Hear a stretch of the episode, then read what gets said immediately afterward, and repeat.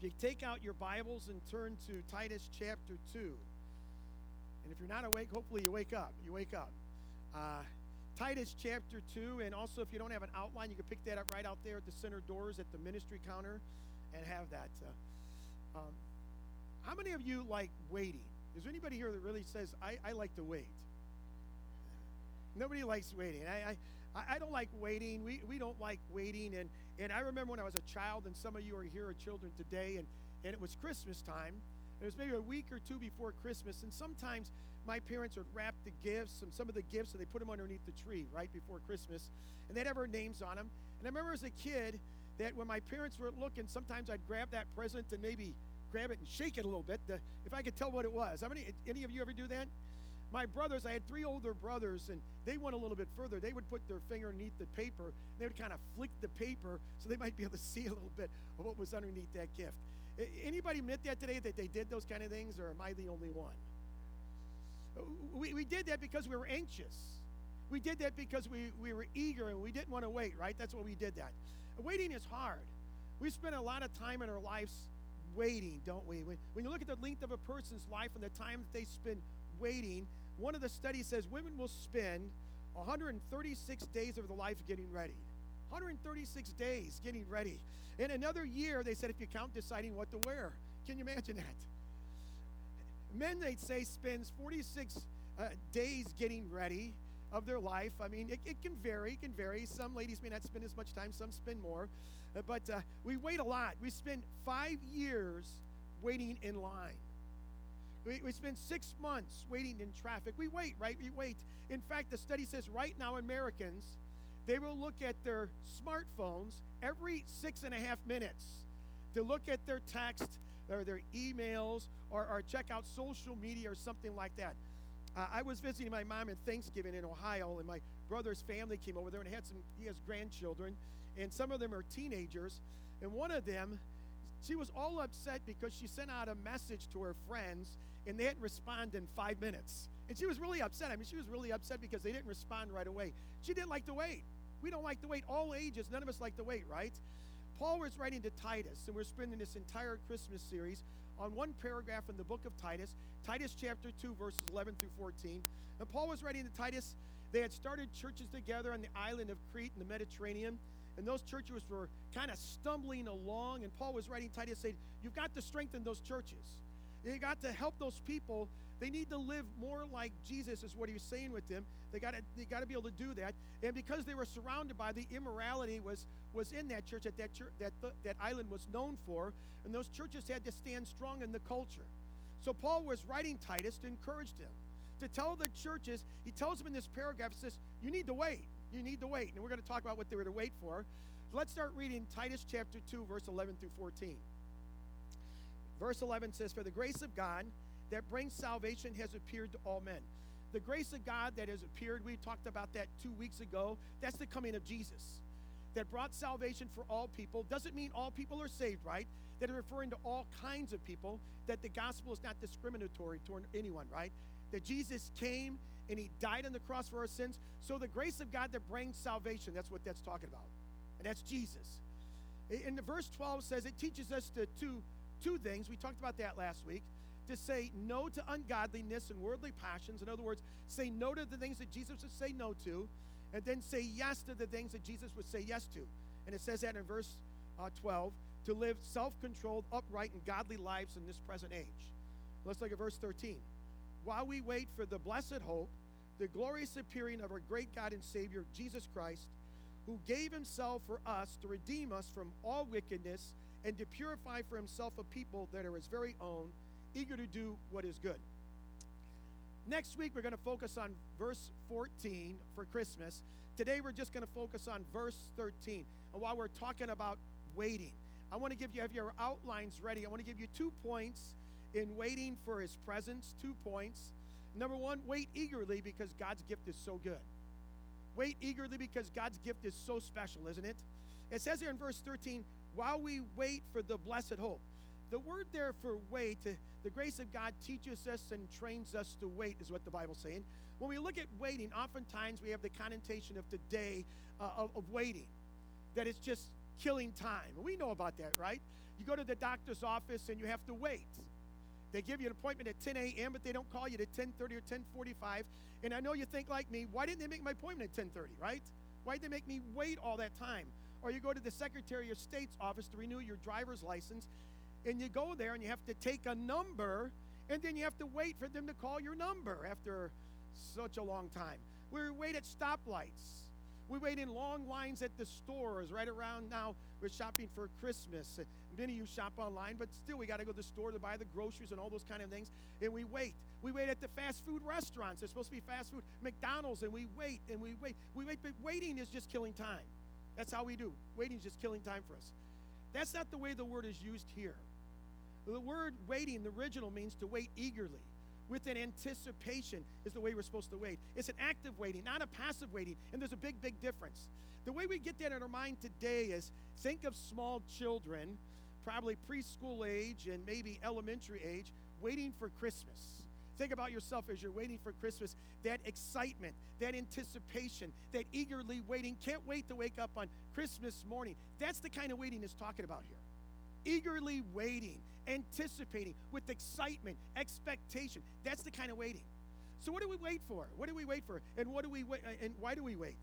We wait for the blessed hope and the glorious appearing of our Lord and Savior Jesus Christ, what the Bible tells us. So we eagerly wait for what? Let's look at Titus chapter 2 verse 13. For the blessed hope. We use that word hope differently today. We say I hope the Bears win today, right? I hope the Bulls can salvage their season. I hope that it might snow for Christmas, or I hope that it doesn't snow for Christmas, whichever way you view that. And we use the word hope as a verb there, where we say as a wish. It's something that we want to happen, but it's iffy because it may not happen, right? And that's not the way the word is used in the Bible. The Bible doesn't use it that way. The, the word is used in the Bible as a, as a noun, that we have this hope, which is a reality, it's objective, it, it, it's going to happen. That's how it's used. It, it's going to happen. It's not a maybe or if, it's going to happen. He talks about this blessed hope in the appearing of our great God and Savior, Jesus Christ, that it's going to happen. That's our hope. And, and, and that's what gives us hope. It's the certainty that it's going to happen. That's what hope is a certainty that's going to happen. So, therefore, we can use the word as a verb. We can say, I have that hope that it will happen because it's going to happen. I have that hope because it's going to happen. We really believe it, it's going to happen. Uh, we live, I think, our life like in betweeners right now. We live in between the first coming of Jesus, where he came as a baby at Bethlehem, and, and then that led to the cross, led to the resurrection, led to the ascension, and then Jesus is gone. But now we're here, right? We're here. And, and the, the bookend for that is the blessed hope, the coming of our Lord and Savior, Jesus Christ. Uh, th- there's some that take that verse and they want to really zero in on the specifics of the last times that this may be referring to the rapture, or maybe referring to the second coming, or maybe referring to heaven. I, I, I think in this case, it's not trying to be specific about anything. I think it's just trying to say when this life is over for all of us, when it's over, and Jesus comes, and eternity begins, and this is this incredible place that's real called heaven. It's real. We're going to be there. That's our blessed hope. It's a reality. That's what he's saying. It's a reality. This is going to happen. It's not a maybe, it's certainty. It's going to happen. That's what he's just saying here, that it's going to happen. So we are in this in between the first coming of Jesus and our blessed hope. We're in between that time right right today, right? We're in between that.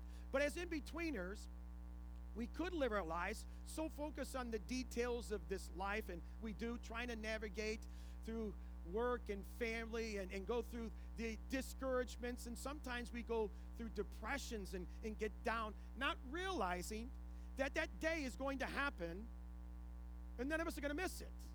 You're not going to miss it if you know Christ is your Savior. That day is going to happen. We're not going to miss it. So, my message to you this morning is not don't miss the coming of the Lord. You're not going to miss that. You won't miss that. None of us will miss that. My message to you this morning is we don't if we don't understand it, we're going to miss the opportunities of today. That's the message. If we don't understand, we'll miss the opportunities today because that day has to cast a shadow on this day, right? It has to change our lives because we understand that day has to change us. That we're in betweeners. We're in betweeners. And that day of Jesus coming has to change our lives. Let me illustrate it with a man named Simeon. You know who Simeon is, right? In Luke chapter 2, the same word was used. He was eagerly expecting Jesus to come. Uh, he was an old man, and somewhere along the line, the Holy Spirit said to him, to this devout, godly man, He said, You're not going to die until you see the Messiah. Can you imagine that? Can you imagine living your life? That had to change his life to think about that. That maybe Simeon's wife says, Hey, honey, you better cut back on that ice cream and all those greasy food that you're eating because you're going to die. And he says, No need to worry, honey. I'm okay because I haven't seen the Messiah, right? Or maybe Simeon's wife said, Honey, you better slow down driving. You're driving awful reckless. You're going to kill yourself. Say, No, I'm all right because I have this promise that I'm not going to die till I see the Messiah. Can you imagine having that promise? Simeon had that promise. The word wait means eagerly waiting. He was waiting. It's the same word used in Luke 2. And what we find where Simeon is eagerly waiting, he's not killing time, he's making time matter during his life. So, presumably, every day he would go into the temple, and every day he was thinking, this could be the day where I see the Messiah. This could be the day. And he's waiting every day to hear the voice of the Holy Spirit say, This is it, this is it. But he didn't hear it day after day, expecting, though, every day to hear it, till finally, that one day, the Holy Spirit kind of taps upon the shoulder and he, and he shows him and points him, Simeon, this is the day. And he points to this young family that's coming into the temple. Mary and Joseph, who's after eight day of the birth of Jesus, are coming in for to fulfill the Old Testament laws uh, the laws of purification. They've already made the sacrifice for the birth of Jesus. And Simeon is tapped on the shoulder by the Holy Spirit, and he reaches out and he holds this baby. That's what it means to eagerly expect. He eagerly expected to happen any day this could happen. And I eagerly expected any day I could be holding this little baby who's the Messiah, that I get an opportunity to see. That's what he did. He looked at that. And you and I understanding what that means, now we're expecting, we're to live the same way, expecting the coming of Jesus. Every day we're to look forward to that. Every day. This could be the day, right? This could be the day. And I wonder how many of you woke up this morning between maybe taking a shower and eating your breakfast, if, if you did those things, you said today, today might be the day that Jesus comes, right? Today might be the day. All the cares of this life that I have have a period at the end. All the cares of this life are over for me, right? Because that day now is an incredible day, is, is to come to be with Jesus, to be in heaven. My hunch is not many of you thought about this this morning. I didn't. I didn't. I'll be honest. And I had in my message, I didn't think about that. I had all kinds of other things on my mind, but I didn't think about this could be the day where Jesus could come back. He'd come back tomorrow, right? Come back this afternoon. But it could be the day. But, but that's the challenge. That, that means that the grace of God is trying to teach all of us that this life is not all there is. And sometimes we think that is. This is all there is. We have to eagerly wait, anticipating the blessed hope of Jesus Christ coming. we have to constantly look forward to that. It's hard to apply for us for a couple of reasons. And the reason is we don't like to wait. You all admitted to me, none of you like to wait, right? And my wife could tell you that I'm lousy at waiting. I do not like to wait. I'm the number one if we go to the store, we buy something, and there's a line, I have to really want it, really need it. Otherwise, let's put it back. I don't want to wait in this line. We'll come back some other time when I really do need it. I do not like to wait in line. And none of us like to wait. But I've got to tell you, there are people in our culture, and even Christian leaders, that tell you you don't have to wait. You can have the blessings of heaven right now here on this earth, that you can be healthy, you can be prosperous, you can have it all right now. All you have to do is, is uh, think positive and put away all those negative thoughts that you might have in your, your heart and your mind, and you're going to be all right. You're going to be healthy and you're going to be prosperous, and it's all going to work great. Please, that's not true. The Bible does not teach that at all. Listen, your best life is yet to come, right? Your best life is yet to come. And that is with Jesus. It doesn't mean we can't have a wonderful life here on this earth. But your best life, no matter how great your life is here on this earth, your best life is yet to come. And that is with Jesus for every one of us. There are also some false teaching out there that are saying, you know, uh, the harder you have it here, here on this earth, the better you're going to have it here in heaven. So they live in poverty and they abuse their body in all kinds of ways because they're thinking, if I have it really bad here, then I'm going to have it much better in heaven the Bible doesn't teach that either. That's not right. It doesn't teach that at all. But I can tell you that if you know Jesus Christ is your Savior, and I pray that you do, your best life is yet to come. Amen? It's yet to come. And we look forward to that life with Jesus, right? I can walk with Jesus now, and I can live a wonderful life now, but it's nothing compared to what will be in heaven. Because no longer I'll have the entanglement of sin, the sin nature, Satan tempting me, and all the things of this world tempting me, but I'll be free from all of that from the power of sin, from death, and all that. and I'll be free to live for Jesus, unhindered by anything, right? In perfect harmony with Him, right? And so it's going to be much better in heaven. But we wait for Him. We wait. We wait for Him, right? We wait. We wait patiently for Him. What else are we going to do? We don't try to rush it. We wait for Him. We wait for Jesus to come back. The second reason we have difficulty, the first one, because we, we don't like to wait.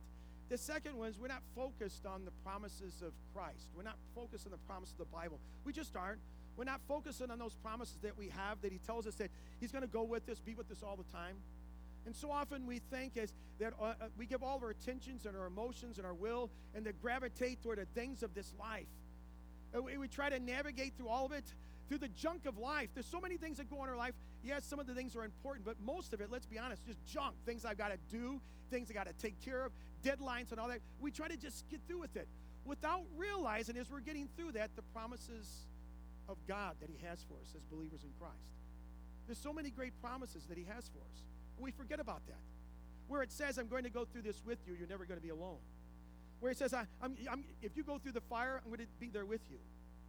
If you go through those storms of life, I'm going to be there with you. If you go through the floods, I'm going to be there with you, right? God promises to be there. So we have to trust in the promises of God in our lives. We have to.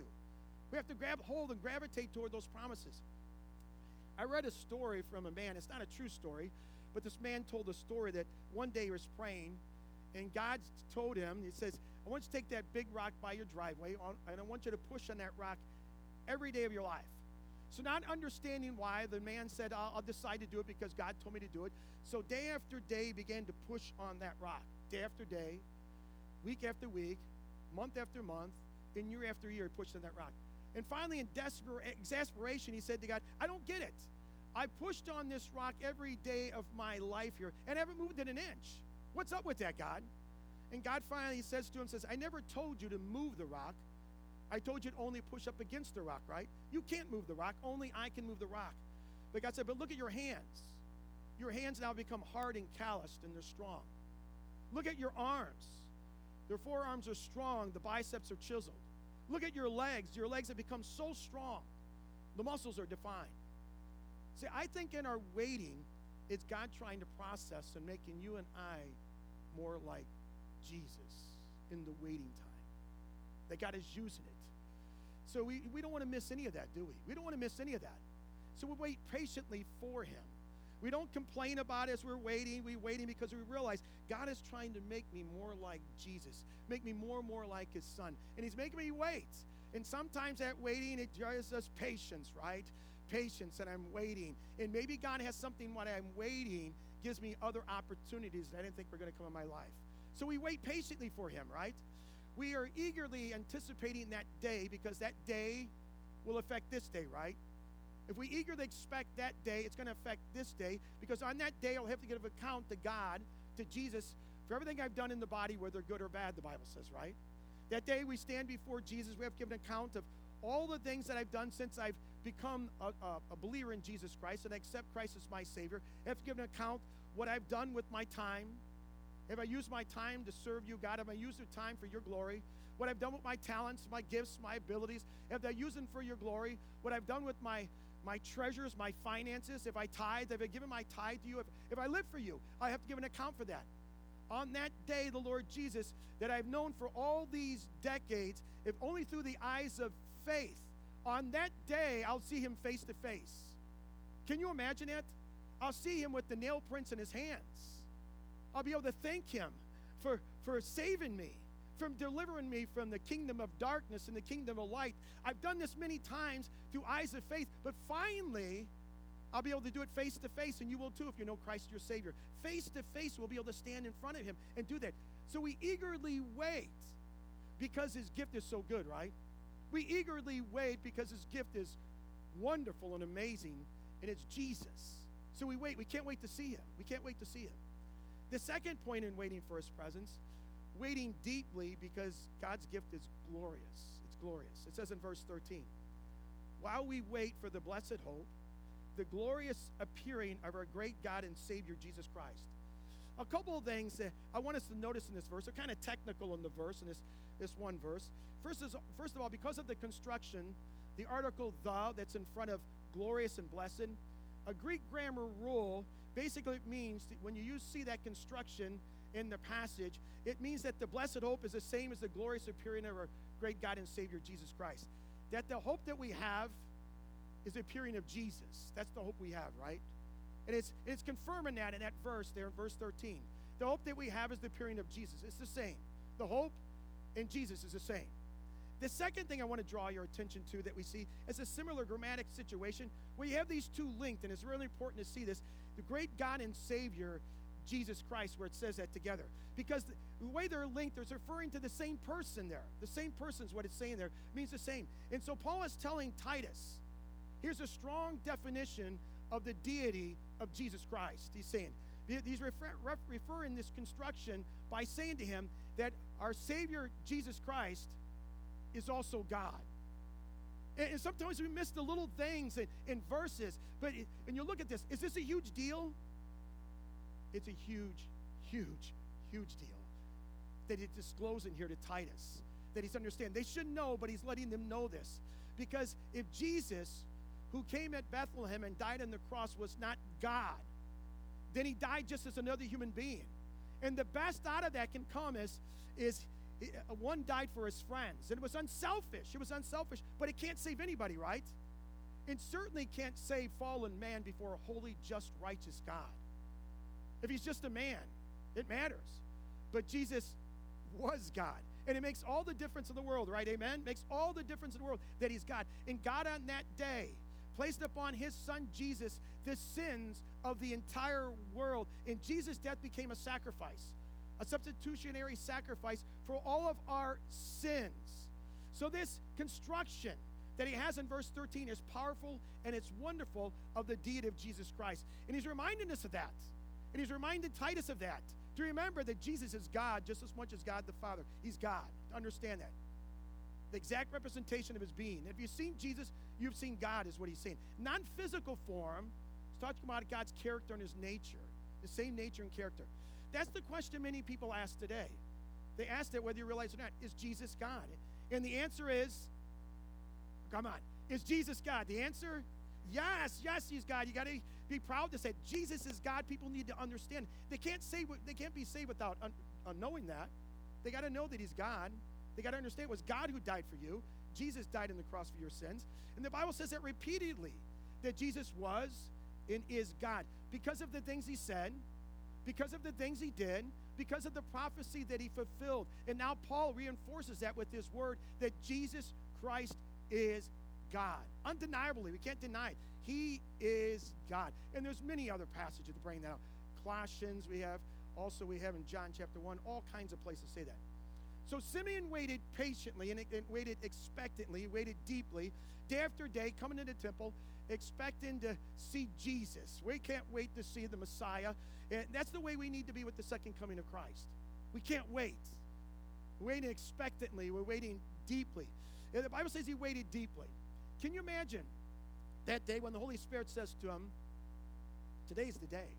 Today's the day you're going to see the Messiah. Today's the day, and there's the baby.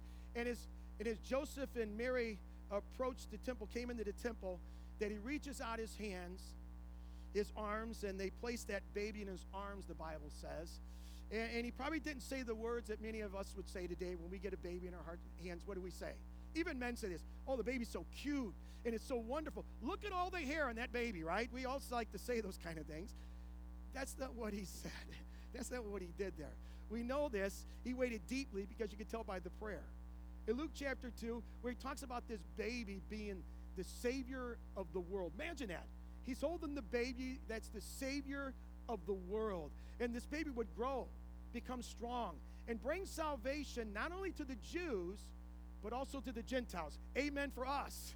He brings it to the Gentiles. And in his prayer, he knew and expected, and he waited deeply for this. Because he knew this baby would die and have to suffer before salvation would come. And that's waiting deeply. He waited deeply for that. And so, as we wait deeply for the second coming of Jesus, and hopefully you're waiting deeply for that, you can't wait. It's not an event we're waiting for. Sometimes we look at it as an event, the second coming of Christ is an event. And I, I may come across that sometimes, but it's not an event. We're waiting for a person. That's what it's about. It's a person, right? the one who died on the cross for our sins. That's the one we're waiting for, right? To come back. It's a person we're waiting that we might live forever, that we might see him and he might open the doors and say to us, Well done, my good and faithful servant. Come on into the kingdom. That's what we all want to hear, right? We all can't wait for that person to come and we enter eternity with him, right? When we think of that, when we think of waiting deeply, when we think like that, it's not an understanding that this is an understanding this is not our bailout. This is not our ticket out of earth. This is not what this means. This is a huge day of worship and celebration, and we enter in, into eternity with Jesus. That's what this day represents. We worship and celebration. It's just not an event that happens and we go on. No, it changes everything. And so this Christmas, let's receive the grace of God that brings salvation. What is that? Who is that? It's Jesus. It's a person. And it goes on that teaches us to live right and teaches us to wait. That's what he tells, tells us to wait. You guys are to wait. And so, what do we do with this? First of all, if you're here and you don't know Jesus Christ, your Savior, uh, yet, put your faith and trust in Jesus for forgiveness of sins. There's no other way to get to heaven, there's no other way to have your sins forgiven. Jesus said, I am the way, the truth, and the life. No one comes to the Father except through me. Jesus is the only way to have your sins forgiven. He's the only way to get to God the Father. He's the only way to heaven is only through Jesus. Get that resolved today. Put your faith and trust in Him. If you still have questions about that, please come and see me because this is about eternity. If you have not done that yet, you have an appointment with God that you're not yet ready for. And once you pass from this life, you don't get second chances. There are no second chances after this life. We have the chance why we live here in this earth to understand. And it all comes down to where we will spend eternity is what we do with Jesus, right? Do you know him? Have you put your faith and trust? And there's two things you need to know about Jesus who he is, that he's the Son of God, that he's God, and what he did for you. That he died on the cross for your sins, paid the complete penalty for your sins. He was your substitute on that cross. And then he was buried, but then he rose from the grave on the third day. And now all who put their faith and trust in Jesus for forgiveness of sins finds their sins forgiven through Jesus, has eternal life with with Jesus, and they have the hope in eternity to be with Him forever and a part of the family of God. And it's all because of Jesus. That's the Christmas story, right? So if you've never put your faith and trust in Jesus, do that right now by simply saying, God, I know I'm a sinner. And I know that Jesus died on the cross for my sins. I put my faith and my trust in Jesus Christ for forgiveness of sins, right? The Bible said it's by grace you've been saved through faith in Christ. So put your faith and trust in Jesus today. And I, and I pray that you do that. If you have questions, please come and see me after the service. Secondly, for all of us who say here, I know Christ is my Savior, I'm a follower of Jesus, what does this mean for us? Could it mean that things that draw so much our attention in this world that we have right now need to be somehow superseded the day that we see Him face to face? That that day puts everything else in perspective, doesn't it? Puts everything in perspective.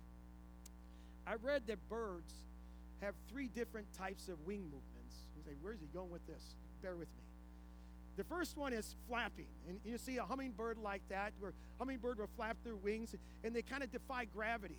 You see them by a hummingbird feeder and just seems like they're just there in space, right? They're just there in the air. But if you look hard enough, you can see it. Their wings are flapping like crazy. They're flapping really fast. They just defy gravity. Uh, secondly, there's the gliding, the wings that, that glide, and, and a bird can catch enough speed and they can just glide. And it's beautiful to watch. The third is type is soaring. There are very few birds that they have strong enough wing strength that where they can soar, where they catch the heat from the earth and they just soar. They just soar. And one of those birds is an eagle. And you get an opportunity to watch an eagle, it's just wonderful. It's beautiful. Watch it on a Discovery Channel, one of those channels you watch it, just beautiful to watch them. Or see them live sometimes. You get an opportunity to see them. Uh, they can go 80 miles an hour over 80 miles an hour without removing one feather on their wing. And, and you look at me and say, why is this important in waiting? What does this have to do with waiting? Because Isaiah the prophet wrote in chapter 40 of Isaiah, shared a wonderful passage of how great God is. And God is great, right? He's good. But he gives an example. He has three questions, uh, three times in this chapter, asks questions. He says, Who can compare with God? It's a rhetorical question. Nobody can compare with God. And he asks the question, Who can hold all the world's waters in the palm of their hand. Anyone? No one can, only God. Who can measure, he says, who can measure the span of the world, of the universe, of the heavens, with the span of their hand? No one.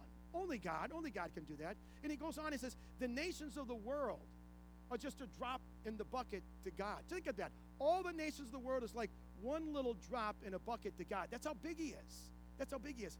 And so, after this great chapter of giving how wonderful and great and the greatness of God, he closes with the verse that gives us perspective. And I'm reading from the ESV, the English Standard Version, Isaiah chapter 40, verse 31. You know the verse, but listen what it says. But they who wait for the Lord shall renew their strength. They shall mount up with wings like eagles. They shall run and not be weary. They shall walk and not faint. We're called to wait. Wait upon the Lord. But what are we called to do as we're waiting? To soar. God wants us to soar. It, it, it's not possible to soar unless there's turbulence. We got to have turbulence in our lives to soar. That even in our turbulence, we can soar with the strength that God has given to us. And I know through Christmas time that we go through all kinds of turbulence. The turbulence is getting ready for Christmas, preparing for Christmas, people coming over our house. We're going to other people's houses. We're buying gifts and the food and all those kind of things. But not only that, we have all the other things that come in our lives that we don't expect to happen. Didn't think it was going to happen. Things that happen. And there's all kinds of turbulence. And you and I can soar with God because we understand two things. If you know Jesus Christ, your Savior, you understand this. You understand the true meaning of Christmas. That's a big factor. We don't just think, hey, we're just celebrating, it's giving about presents. We understand what Christmas really means that God gave the greatest gift, and it was His Son, Jesus, to us. Think about that. God gave us a gift, it's His Son. And it's not that He just came as a baby, but God entered the world, became a human being, and walked on this earth.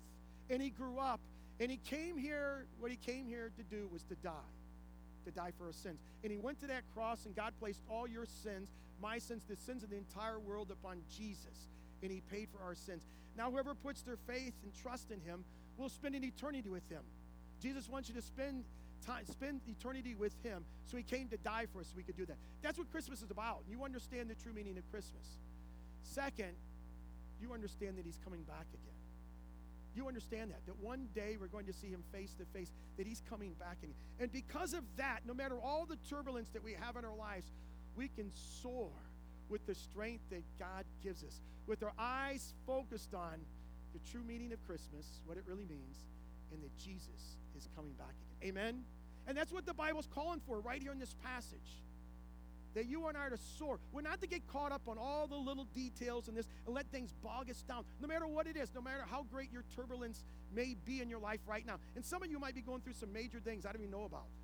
But we can soar like an eagle with the strength that God gives us way above all this because we understand something that's bigger than anything that's happening in this earth.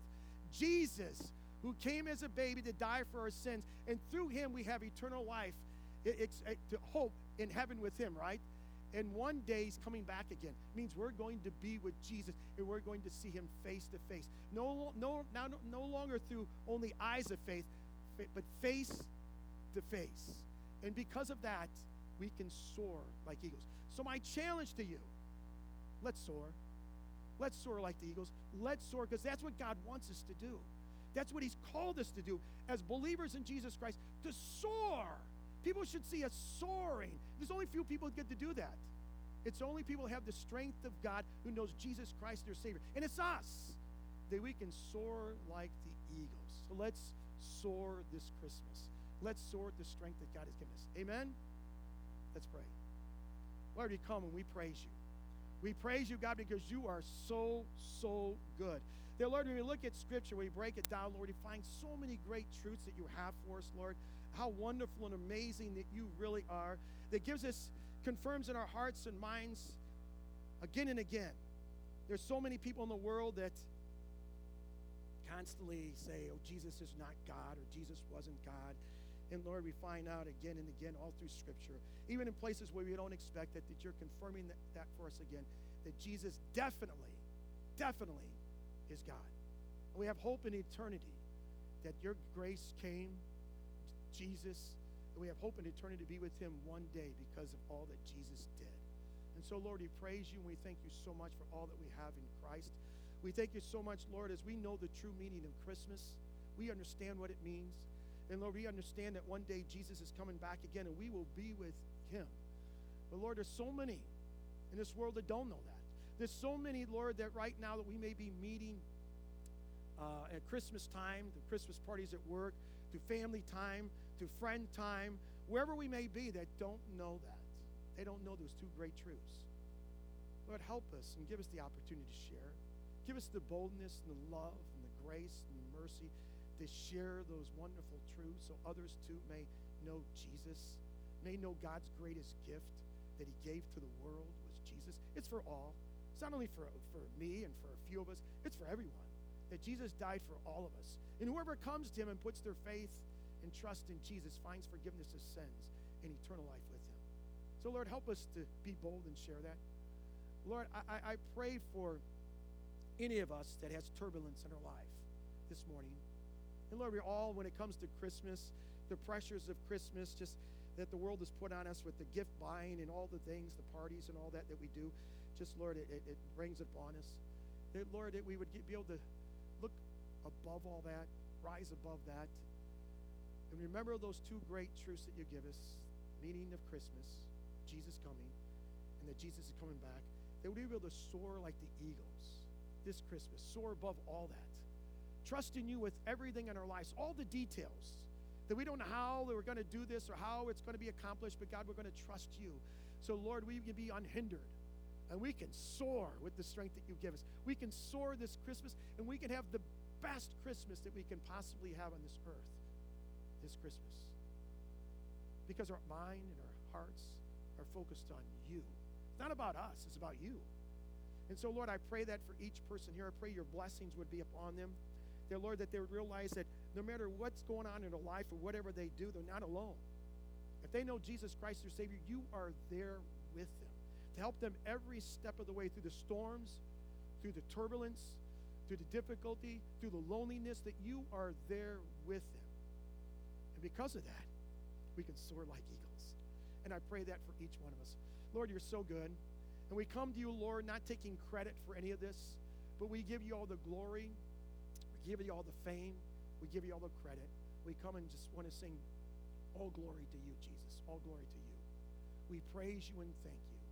We ask for all these things in that precious name of Jesus. Amen.